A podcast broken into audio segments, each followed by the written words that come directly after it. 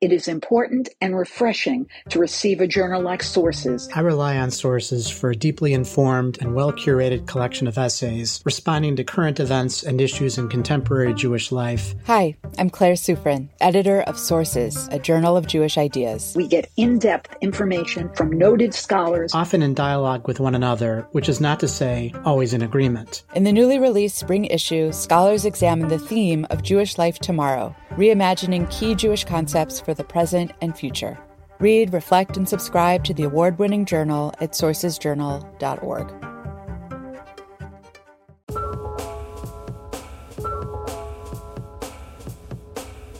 Hi, everyone. Welcome to Identity Crisis, a show about news and ideas from the Shalom Hartman Institute. My name is Yehuda Kurtzer. I'm president of Shalom Hartman Institute North America. We're recording on Thursday morning, October 1st, 2020. We are in the midst of uh, what we might call American political mayhem. Earlier last week, after the passing of Ruth Bader Ginsburg, uh, the president named Amy Coney Barrett to be his replacement on the Supreme Court. In the midst of the partisan political fervor around that nomination, the questions of its supposed legitimacy or illegitimacy, which we're probably not going to talk about today, the first presidential debate took place, and much of the American Jewish conversation has shifted it's an unbelievably important moment for American Jewish political life, and I'm really excited to have two friends and colleagues who will help us unpack a little bit of how we should be thinking as American Jews in this moment about the relationship between Jews and non Jews. Zev Elef is an American Jewish historian. He's the chief academic officer at Hebrew Theological College and associate professor of Jewish history for the Touro system, and is the author of a recently released book called Authentically Orthodox A Tradition Bound Faith in American life. And Malka Simkovich is a scholar of ancient Judaism, the Crown Ryan Chair of Jewish Studies, and the director of the Catholic Jewish Studies program at Catholic Theological Union. So, first of all, Zev and Malka, thank you both for uh, for coming on today. Zev, let's start with you. So, um, I want to go back to this kind of Catholic Jewish moment. One of the weirdest things about the contemporary moment in American political life is that I think this is unprecedented in American history, but we're we're basically on the verge of six Catholic Supreme Court justices, two Jews, and one former Catholic who's turned Episcopalian, which is Gorsuch. It certainly was not the case 30, 40 years ago that Catholics and Jews dominated the Supreme Court. If anything, at an earlier in American history, you would have described Catholics and Jews both on the outside of the story. So, first of all, help us get up to speed on how it happens that Catholics and Jews inhabit this unique position of American political power. By the way, Biden, too, is a Catholic. Help us understand a little bit what happened to bring America to this moment where Catholics and Jews inhabit this unique place. So, the first Catholic to the Supreme Court was Roger Taney in the 1850s, who wasn't elected because of his religion. Back then, Supreme Court justices were really elected to achieve geographical balance. The first Jew, of course, was Louis Brandeis. And with Frankfurter right after, uh, you created the so called Jewish seat. We didn't really think about uh, Supreme Court seats in religious terms, usually it was geographical. The erosion, so to speak, of the Protestant majority, and it still is historically the overwhelming majority of Supreme Court justices have been Protestant. But the fact that we don't have any any longer really begins with Ronald Reagan. Reagan appointed two Catholics. Bush uh, his successor appointed another Catholic, and Bill Clinton and George W. Bush and Barack Obama also selected Jews and Catholics. And so you really begin in the 1980s to see Jews replacing Jews for the most part. We talk a little bit about when Jews were replaced in the Supreme Court by others, but it's really the 1980s in which we see Catholics emerging as a major block on the Supreme Court. And I suspect that has a lot to do with a certain distrust of, well, two things. I would say, number one, a distrust of uh, evangelical Protestants. Uh, in reading law and separating law and faith, law and religion, but also one can't dismiss Roe v. Wade and how it was the sweet spot to a certain extent of selecting of a conservative justice was a Catholic because Catholics read the law with a lack of bias towards their faith, but at the same time, generally read the law with a conservative bent, with a conservative lens. The Jewish seat has always been essentially retained, although uh, one curiosity is that when Nixon decided to replace, uh, I believe in 1970, Abe Fortas with uh, Justice uh, Blackmun, it was his speechwriter at the time, Pat Buchanan, who said, eh, don't need to replace a Jew with another Jew. And of course, it was Buchanan much later on uh, who was very upset about Jewish justice replacing Jewish justices uh, in the last 10, 15, 20 years. Right. So, and, and in this particular moment, it's quite telling that basically what could have been a third Jewish justice on the court in the appointment of Garland winds up with potentially a sixth Catholic justice. One of the things I do want to come back to is the question of who are the proper Christians to represent the conservative political positions that the Republican Party is connected to. And I want to unpack that relative to Jews. But let me bring Malka into your work in many ways, even as an ancient historian, has now brought you into dialogue enormously between Jews and Christians, and especially being on a Catholic campus uh, between Jews and Catholics. So I, would love for you to give us just a kind of a state of the moment of the Jewish Catholic conversation in America, which also has undergone pretty significant revision over the last few decades. So maybe give us a little bit of background on where the Jewish Catholic conversation was and where it is now, and then we can probably bridge that to the present, to this weird Supreme Court moment. Yeah, sure, absolutely. Well, we've seen in the past 20 years a real transformation in terms of Jewish Catholic dialogue.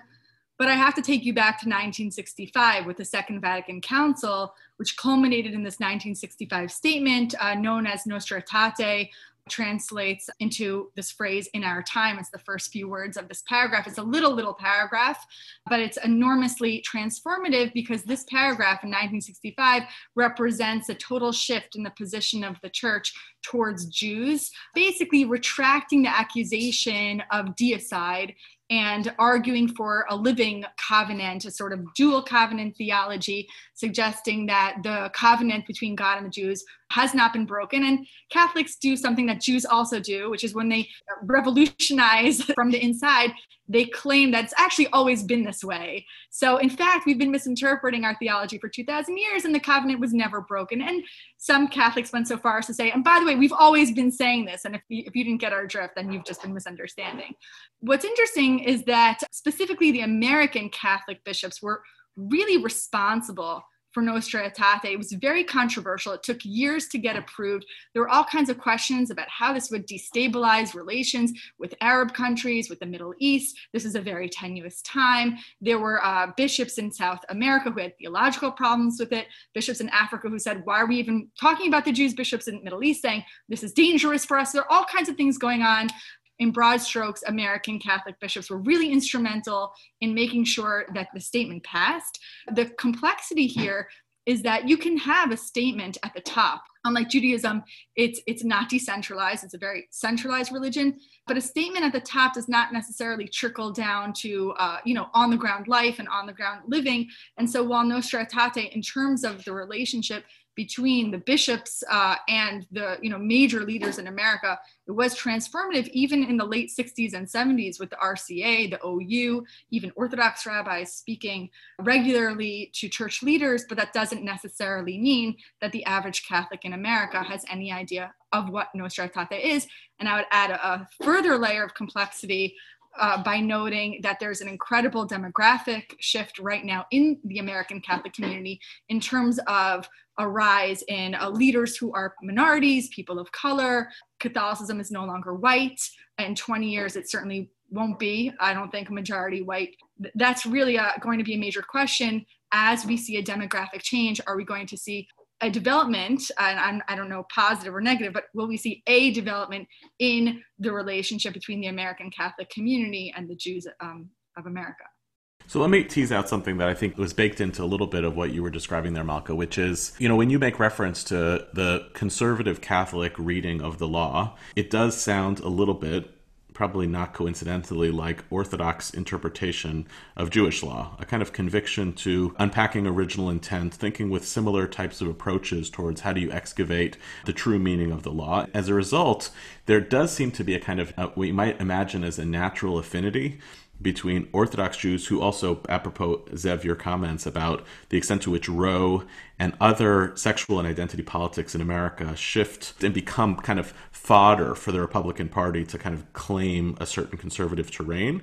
I want to talk with both of you about how you see Orthodox Jewish behavior in this moment, because that seems to be like the most obvious place of alignment, quote unquote, between Jews and Catholics, is actually between conservative Catholics with the same type of orientation and, and Orthodox Jews who are thinking with similar behaviors about law and tradition and also about the political manifestation of that. In the past 10 years, I've seen a very interesting phenomenon where interreligious dialogue, particularly between Orthodox rabbis and the Catholic world, is not only suddenly kosher but almost encouraged. I mean, we, we've seen a series of statements between Jerusalem and Rome, uh, which I think was put out by the Orthodox Union to do the will of our Father in heaven. Uh, both of these were uh, constructed as sort of memorial documents in the wake of the 50th anniversary of Nostra Aetate, uh, presented to Pope Francis and authored by rabbis. I think to do the will of our Father in heaven was authored by European rabbis and passed on to the RCA or American rabbis. But the point is, is that suddenly interreligious dialogue, particularly with the church, is happening. But I, I, think that the new thing that we have to contend with is that it seems to me to have political, not simply theological motivations, which I think is new. But they, they have a similar ethic.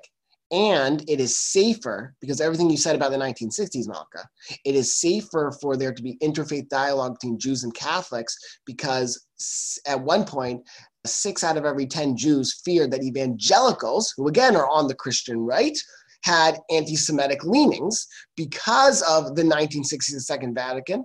We are less suspect, our Jews, of Catholics of embedding within them a certain type of anti Semitic trope or behavior. So if there is going to be interfaith dialogue because of certain shared ethics, it might as well be Catholics. I think that there is a dialogue, the dialogue between Jews and Catholics, dependent not on shared ethics, but on the trust that you build based on the confidence of articulating difference. Meaning, when I sit down with a Catholic, they'll say, Here is exactly where I disagree with you, Malka, and let's talk about it. There's sort of a trust. And I think that that trust has been built over the past 50 years, starting with Nostra Aetate. But I am very comfortable sitting down with a Catholic and talking about different, and the differences are less threatening than the clean similarities. And I'll give you a specific example the land of Israel because most of my Catholic friends have profound trouble understanding the occupation, understanding how somebody could be a proud Zionist. I mean, this is complicated. And I don't want to distill it with generalizations.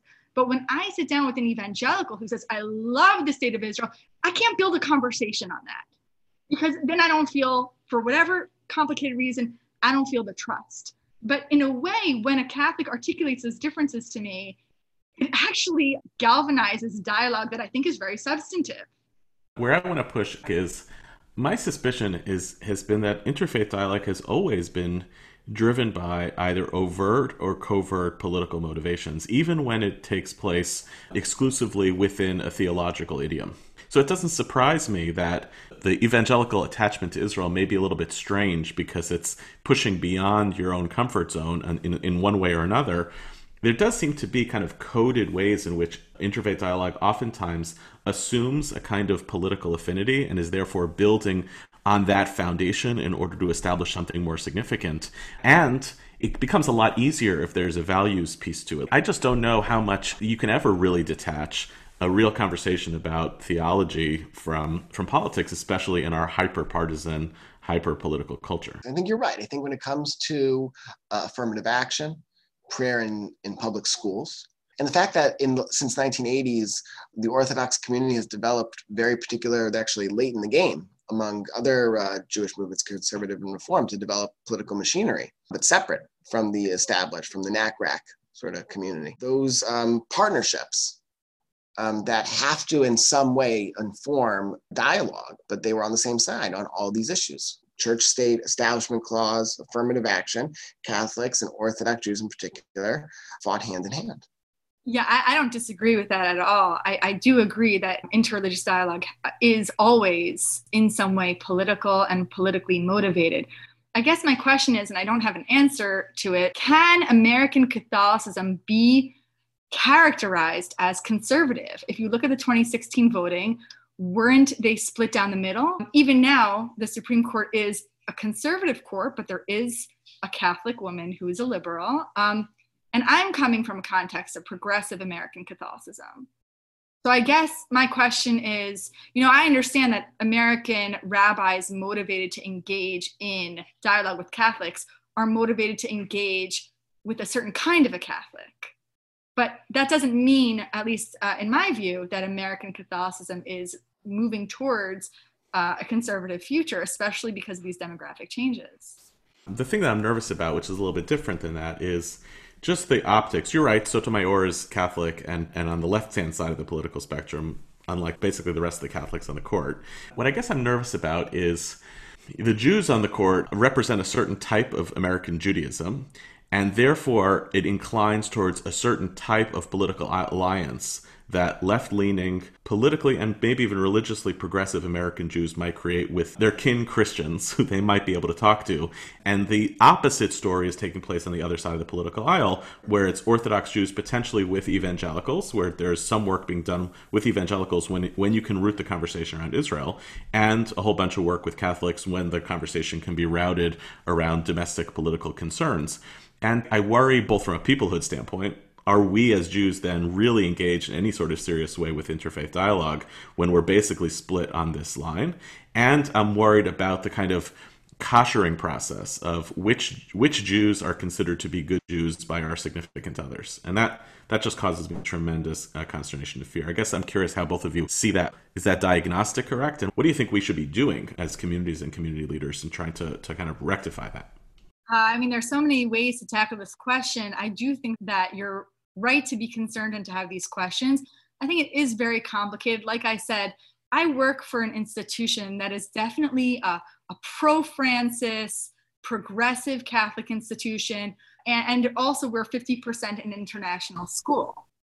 I don't think my position exists necessarily more conservative. I mean, I know of more conservative Catholic institutions that do not have a position, a chair in Jewish studies that is occupied by a Jew. I think that that can only happen in an academic space that is progressive.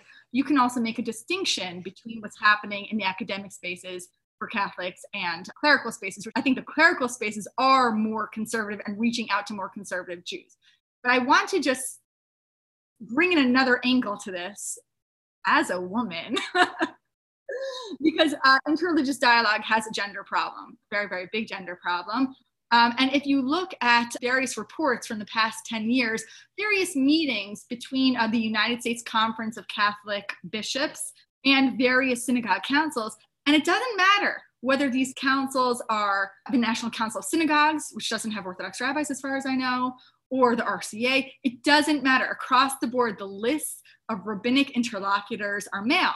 I think that there's a Catholic bias towards male rabbis. There are women rabbis, and I don't want to lay all the blame on the Catholic side, but I have been in situations where there's an expectation of of interreligious dialogue with male rabbis. I think that we have a problem on both sides. I think there might be something else here. American Orthodoxy has been basically for about 20 to 30 years, post the 1990 Jewish population study, certainly post Pew, been positioning itself as this is your terminology uh, around authenticity, Zev, as positioning itself as the authentic representatives of American Judaism, and doing so in ways that are triumphalist relative to what they perceive as the demise of the liberal denominations, which is not a peoplehood move, by the way. If you think that other Jews are suffering, the way to do it is not to position yourself, it's to actually figure out how do you bring them along with you, but positioning themselves in contradistinction to the liberal denominations, and a big part of it is emerging as not accidentally, but very intentionally in American political and institutional life. One of the craziest things to watch is what happened at AIPAC, right, where AIPAC became basically a modern Orthodox institution. And so it's not just who are Catholics looking to and what do they consider to be authentic. It's how does American Orthodoxy push itself forward as being the authentic Judaism of America and then brings all of its gender based baggage and other theological baggage into that room as well. How do you respond to that? I mean, because both of you are, are sitting both as historians, as people in interfaith spaces, and also identifiably as Orthodox. Does it code with either your expertise of experience or your, or your personal experience of this? I think triumphalism is the right word. I remember years ago, Rabbi Norman Lamm talked about reciting Kaddish for the conservative movement. There absolutely is a triumphalist attitude, which is the demise of peoplehood. What you're saying that Orthodox Jews do to other Jewish denominations is precisely what the Catholic Church does to the Protestants. And so the Catholics who embrace the tension between modernity and tradition see the Orthodox Jews through their lens of experience. So it's not just that the Orthodox Jews are saying, pick me, pick me. I want to be the one to talk to you and represent my tradition as I view it to be authentic. But that Catholic leaders are saying, who among the Jews are the most appropriate in terms of dialogue partners? Well, let's go to the Orthodox Jews because they are also walking this tightrope of modernity and tradition that we walk, as opposed to those Protestants who, you know, have been astray for the past 500 years. I think I got my job for two reasons. One is my gender and one is my denomination. I think that um, I, I can't tell you how many comments I've gotten from Catholic friends that they identify with Orthodox Jews, that they are the Orthodox Jews of the church. I remember having a conversation in the last uh, few months with a Catholic colleague and complaining that everybody in his school talks about social justice. You know, it harks back to when there were certain people complaining in Wexner comments. Everybody's talking about tikkun olam. That's what it had shades of. It's a reminder that we're not sui generis, right? We have uh, in each community, we deal with similar comparative issues, one way or the other. So to return that term, authenticity and cultural cues, informing and mediating how we make decisions. Right. And I found this, by the way, in interfaith encounters with American Muslims as well. Because you know, if you're an American Muslim who wants to reach out to the Jewish community, that you can find kinship and fellowship really easily among liberal Jews, especially on issues that relate to Israel and or other political issues in America. But if you want to actually break through to people who you see as like, the Jews who actually like pray three times a day, um, then you're going to have to talk to Orthodox Jews. And if you're paying attention and you notice that if your goal is actually moving your agenda into the Jewish community, it's not hard to miss the ascendancy of the Orthodox community in, in the hallways of Jewish power. It's not invisible and it's not accidental. So it's not surprising that our significant others uh, in different religious communities notice these trends in our communities as well. I remember a moment uh, also in the last year in which there was a working group between Jewish and Muslim scholars. And one Muslim said, I guess I'm a modern Orthodox Muslim. Mm-hmm. And all of a sudden there was a kinship. It resonated, terminologies, monikers that could be shared. Hi, I'm Claire Sufrin. And if you're listening to Identity Crisis, you're probably curious about the major ideas and debates of the day affecting Jews in America. So I have great news for you. I'm the co editor with Yehuda Kurtzer of The New Jewish Canon, a book that's out this summer. You can find out more about it at newjewishcanon.com. In this book, we've gathered all Jewish ideas that were expressed between 1980 and 2015. Well, maybe not quite everything, but it contains major texts and debates that were vitally important to the American Jewish community, along with a series of reflective essays by today's thinkers that explain the debates and their importance. Read about it and how to buy it at newjewishcanon.com. So I'm personally troubled by this um, by this triumphalism piece. What would you want to see the Orthodox community do, even before we start talking about interfaith dialogue and reaching across the aisle? What would you want to see the Orthodox community do, and what posture would you want to see the Orthodox community modeling as it's growing in its numbers, in its political power in America, to mend that rift that's that is increasingly emerging, both on political lines and other ideological lines between Orthodox Jews and other American Jews?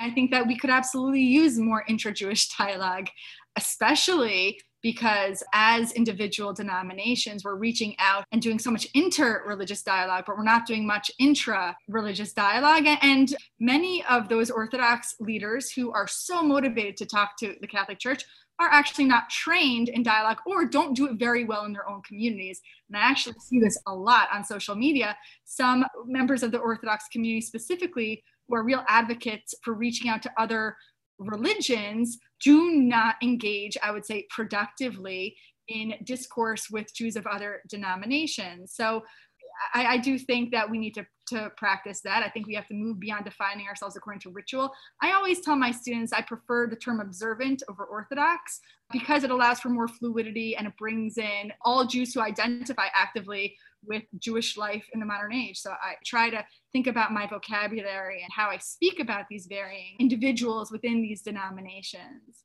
I think triumphalism is a major problem, frankly. I think it breeds complacency.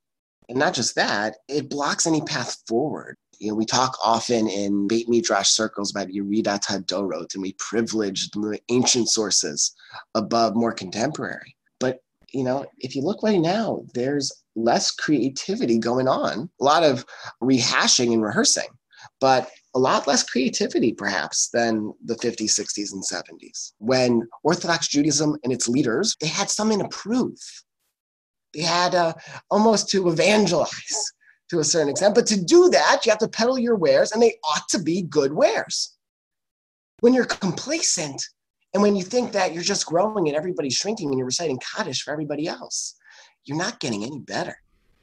Yeah, our colleague uh, Dr. Rivka Press Schwartz has a good line on this where she says the novelty of American Orthodoxy in the middle of the 20th century grappling with the with Kierkegaard and using Kierkegaard in understanding the binding of Isaac represents the religious and hermeneutical dynamism of really engaging with what's the best of, of Western philosophy as we confront our own tradition. But if the only Western philosophy you're still reading in 2020 is Kierkegaard, you're kind of missing the point.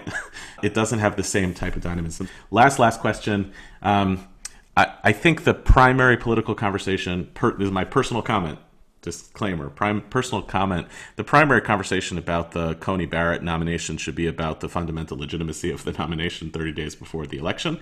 But um, there is a smaller corollary conversation, which is a conversation about um, Catholicism and her practice of Catholicism. Any guidance that you'd like to offer for how you think the Jewish community should navigate that conversation, um, would love to have it. I do hear observant Jews saying, I see myself in Amy Coney Barrett. I don't know that that translates to, you know, a typical American Catholic saying the same thing. Because again, I think that American Catholicism is at a crossroads right now. I don't think that there's a cohesive Catholic approach. There's a demographic split, there's a political split that's right down the middle, there's an age split where the older generation of Catholics tend to be more involved in church activities, more involved, this is broad strokes, but traditional approach to their Catholic observance. The younger Catholics are more disenfranchised, tend to be more liberal. There's, of course, ethnic differences. So there's so many precipices on which the Catholic Church is standing right now in America. So I don't know that the average Catholic will say, oh, Amy Coney Barrett, I see myself in this figure. Whereas interestingly, that is what I hear from my Orthodox friends. And I think we're creating this two dimensional figure of someone who's pleasing to us on the other side through which we understand ourselves. Beautiful. Well, thank you so much to my wonderful guest this week and for this wide ranging, deep, and uh, in many ways personal conversation. Uh, so, thank you to Zev Elef and Malka Simkovich for being here. Thanks to all of you for listening to our show. Identity Crisis is a product of the Shalom Hartman Institute. It was produced this week by David Zvi Kalman and edited by Alex Dillon. Our managing producer is Dan Friedman with music provided by So Called. To learn more about the Shalom Hartman Institute, visit us online at shalomhartman.org. We'd love to know what you think about the show. You can rate and review us on iTunes to help more people discover the show, or you can write to us at identitycrisis at shalomhartman.org. So you can subscribe to our show in the Apple Podcast app, Spotify, SoundCloud, Audible, and everywhere else podcasts are available. See you next week, and thanks for listening.